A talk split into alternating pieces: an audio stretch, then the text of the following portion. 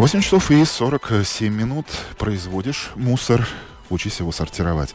Стекло, бумага и пластик разложены по разным контейнерам, мешочкам дома. Это уже обыденность. С января к этому э, добавились пищевые или биоотходы. А с лета обязательной для всех станет и сортировка текстиля. Почему, каким будет этот порядок и самое главное, какова цена этого вопроса. Простыми словами, прямо сейчас об этом расскажет Юлия Петрик. Приветствую, коллега. Доброе утро. Итак, э, я понимаю, что некоторые детали этого порядка еще шлифуются, уточняются, но конкретная дата, когда все начнется, уже известно. Да, конечно, это 1 июля этого года, наконец-то это все-таки реализуется. А, концепция сбора текстиля, пока у нас известно, что пилотные проекты а, введены в течение нескольких лет.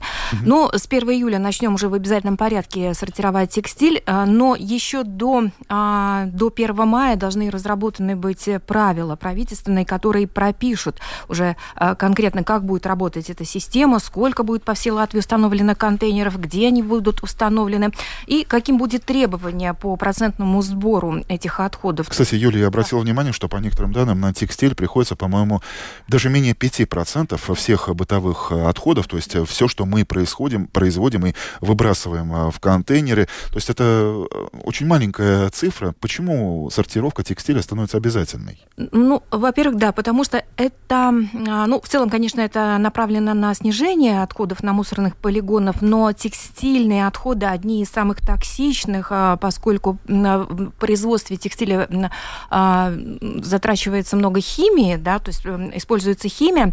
Ну и а, Дамы и господа, отходы... вы это слышите? Избавляйтесь да. от ненужной одежды. Мы носим химию на себе, по большому счету, на сегодняшний день. И э, потом они очень долго, конечно, в природе разлагаются, такие отходы.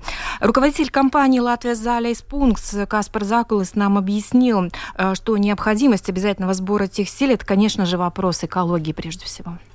Это связано с экологией, потому что в 2031 году на мусорных полигонах можно будет вести только 10% от всего бытового мусора. То есть остальные 90% нужно будет или перерабатывать, или сжигать с получением тепловой или электрической энергии, то есть не нужно все вложить в полигон. Ну, например, это же упаковка 25% примерно составляет из мусора, потому что картон же можно переработать, стекло можно переработать. Зачем нужно добывать новое сырье, копать с земли, если можно перерабатывать то, что уже есть. И также с текстилием, потому что текстиль это где-то 4% составляет из всего мусора, а зачем нужно вести на сохранение, а почему мы поняли теперь о том, как это будет работать? Э, скажи, это точно так же, как сейчас с сортировкой, скажем, стекла, остатков позавчерашнего салата или жестянок из-под рыбных консервов?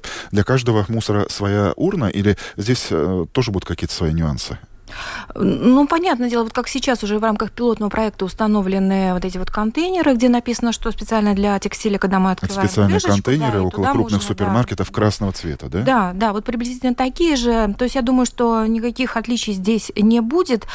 Эм, но э, вот вопрос в том, как вообще добиться, чтобы люди э, приходили и не выкидывали на помойку старые вещи, а именно специальные контейнеры бы складывали. Но То есть как... этот контейнер э, для более-менее приличной одежды? То есть не совсем заношенный, испачканный? Конечно, здесь тоже есть э, свои правила, э, но я, я об этом чуть позже расскажу. Вот а, Каспар Закулес рассказал, что люди уже постоянно спрашивают, куда относить э, ношенную одежду и просят установить новый контейнер. То есть он говорит о том, что уже вот эта культура в нашем обществе, она а, прививается, мы уже с пониманием относимся к тому, что действительно это необходимо сортировать. То есть тот случай, когда спрос диктует, предложение да, да, спрос. диктует спрос. Да. Мы, в принципе, каждую неделю получаем звонки, чтобы, ну вот куда нужно, можно выбросить, дайте нам контейнер, мы тоже хотим сортировать. Значит, должны будут выставляться контейнера. Мы уже посчитали, что это где-то в среднем как минимум тысячу контейнеров на всех жителей Латвии. То есть один контейнер на две тысячи э, жителей. Ну, если берем, например, жилой дом Пурцемсе, там, по-моему, 5-6 домов вместе девятиэтажных, да, они уже дают эти две тысячи. Примерно, ну, на такое количество людей должно будет выставляться эти, эти контейнера. Как ты сказала, красные контейнеры уже появляются и не только в столице, но и других крупных э, небольших городах. То есть, значит, уже можно себя приучать Конечно. и еще к одному раздельному сбору отходов. Да. У нас порядка около 200 контейнеров э, расположено а, по всей стране, видимо, в самых таких э, многолюдных местах. Это где торговые центры, магазины, перекрестки, можно это а, заметить. И на них, кстати, написано, указано, что складывать в них следует одежду, которая еще пригодна к носке или к переработке, но ни в коем случае туда нельзя грязную одежду складывать, пояснил Каспар Закулес.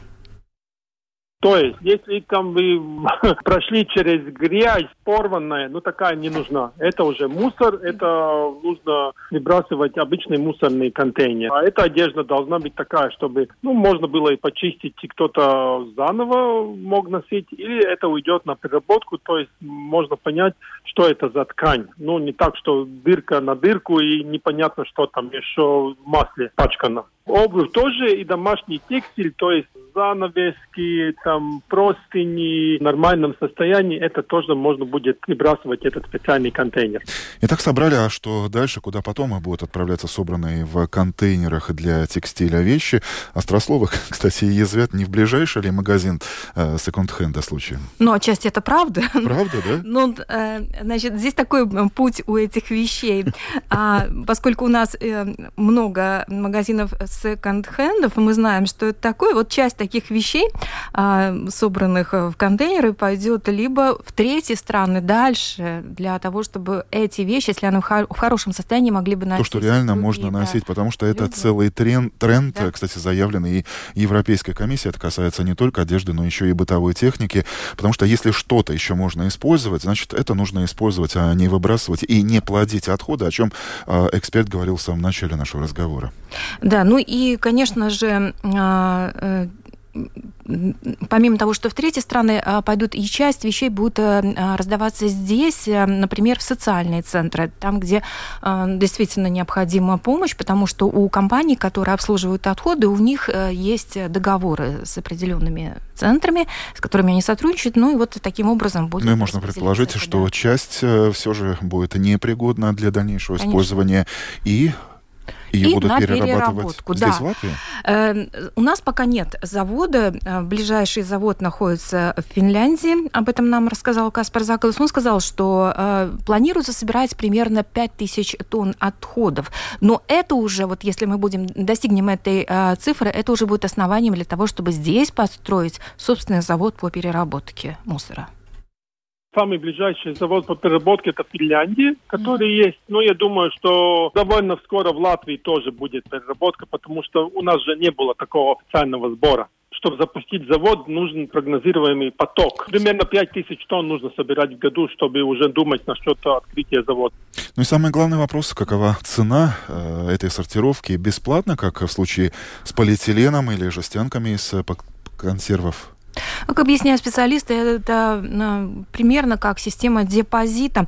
А, да, при, э, то есть, конечно же, а, вывоз будет э, считаться бесплатной. То есть мы за это в свои счета, а, в наши счета не будет включена плата за вывоз э, текстильного мусора. Но, но мы заплатим, но мы заплатим за это, приобретая, да, допустим, да. костюм или те же самые носки. Ну, я сейчас объясню. Значит, э, здесь такая система, что с 1 июля вводится налог э, на природные э, ресурсы именно на текстиль. Угу. И этот налог будет составлять 500 евро на 1000 килограммов или 50 центов на 1 килограмм. Но в реальности это не сильно повлияет на цену продукции. Например, спортивная майка по цене 8-10 евро, которая весит 120-180 граммов, прибавит в цене из-за нового налога примерно 5-6 центов. Но такой налог производителям нужно будет платить только в том случае, если они не вступили в систему сбора и переработки отходов.